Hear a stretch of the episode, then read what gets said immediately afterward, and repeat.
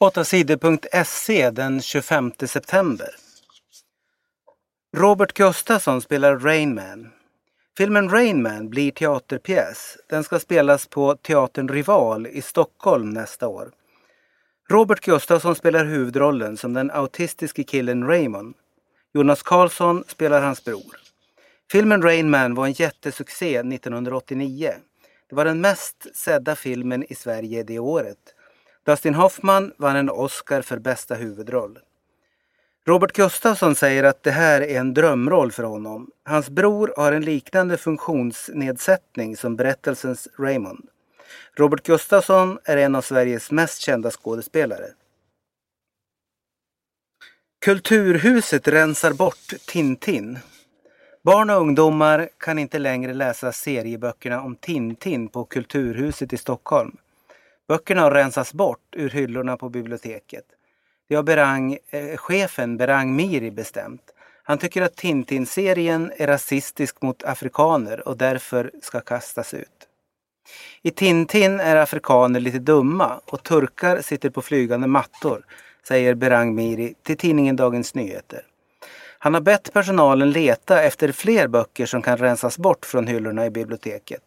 Alla barnböcker och vuxenböcker borde kontrolleras, säger han. Vilka böcker som riskerar att försvinna nästa gång säger Berang Miri inte. Men Pippi Långstrump i Söderhavet av Astrid Lindgren och boken Liten skär och Alla de små brokiga av Stina Wirsén har anklagats för att innehålla rasism. Kanske försvinner de nästa gång.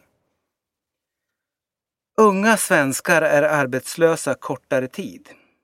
Arbetslösheten bland unga är ett stort problem i EU-länderna. Många unga är utan jobb väldigt länge. I Sverige ser det mycket bättre ut. Här är ungdomar arbetslösa kortare tid än i de flesta EU-länder. Finland är det enda EU-landet som har bättre siffror än Sverige. Arbetslösheten bland unga är inget stort problem i Sverige, säger professor Anders Forslund. 8 procent av svenska ungdomar är arbetslösa längre än ett år. I EU-länderna är i genomsnitt 30 procent av de unga utan jobb längre än ett år. Jag är glad över att vi klarar oss så bra i Sverige. Det är viktigt att folk får veta att läget inte är så dåligt, säger regeringens arbetsmarknadsminister Hillevi Engström.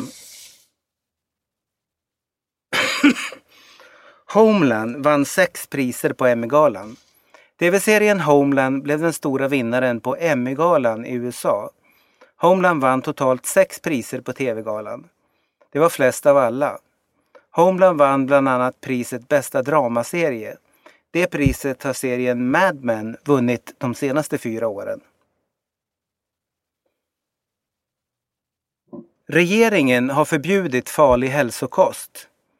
DMAA är ett medel som används av folk som tränar hårt.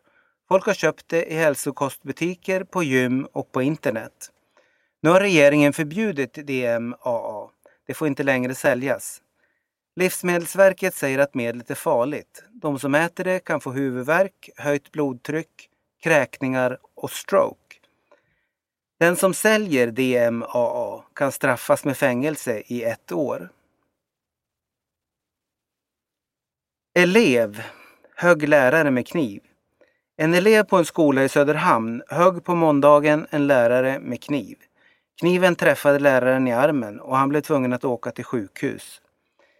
Det hände när läraren skulle stoppa ett bråk mellan två elever. Eleven som högg honom blev gripen av polisen. Eleven är nu avstängd från skolan.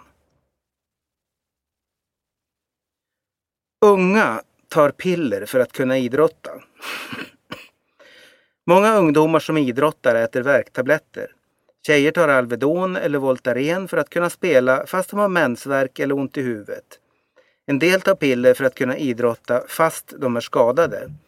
En undersökning som tidningen Dagens Nyheter har gjort visar att många ledare låter ungdomar tävla även om de ätit medicin.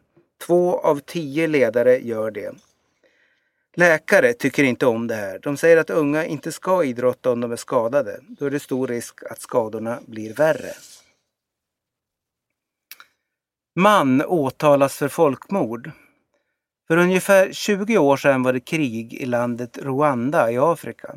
Två folkgrupper krigade mot varandra. Hutufolket hade makten i Rwanda och slogs mot rebellerna från folkgruppen tutsi. 1994 dödades presidenten, tutsierna fick skulden och alla tutsier i landet började jagas. På några månader mördades nästan en miljon tutsier. Många av dem höggs ihjäl med stora knivar. Idag är det fred i Rwanda. En del av de som planerade morden har dömts i en särskild domstol. Men många har flytt från Rwanda. En man har gripits i Sverige. Han är misstänkt för att ha varit med och planerat folkmordet i Rwanda. Mannen kom till Sverige som flykting och är svensk medborgare. Mannen kommer att åtalas i Sverige. Det är första gången någon i Sverige åtalas för folkmord. Rättegången kommer att hållas både i Sverige och Rwanda. Det här är det värsta brott som svenska poliser har utrett, säger åklagaren Magnus Elving till Ekot i Sveriges Radio.